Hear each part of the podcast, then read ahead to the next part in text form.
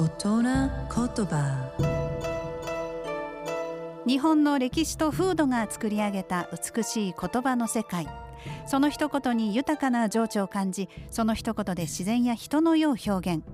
創造と破壊を繰り返してきた言葉たちから毎週一つピックアップその独特な表現を味わう大人言葉。今週の大人言葉は足が速い。単純に走るのが速いという意味がありますが食べ物などが腐りやすい。商品などの売れ行きが良いという意味も持ってますよね。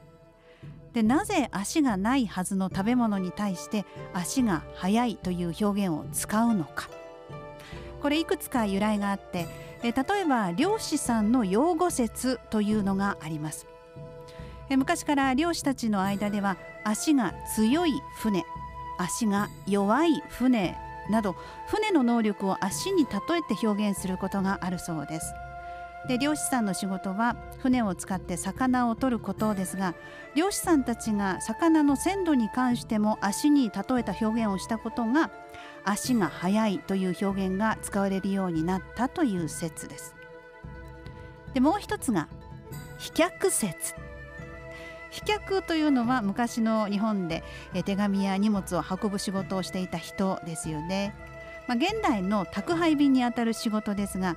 飛脚は走りのプロでした。足がとっても速かったんですがそれでも長い距離を移動すると食品の鮮度が落ちてしまうこともたびたびあったんです。足が速い飛脚よりもさらに速い速度で食べ物が鮮度を落としてしまう、まあ、そんな様子から食べ物に対して足が速いと表現されるようになったという説もあります。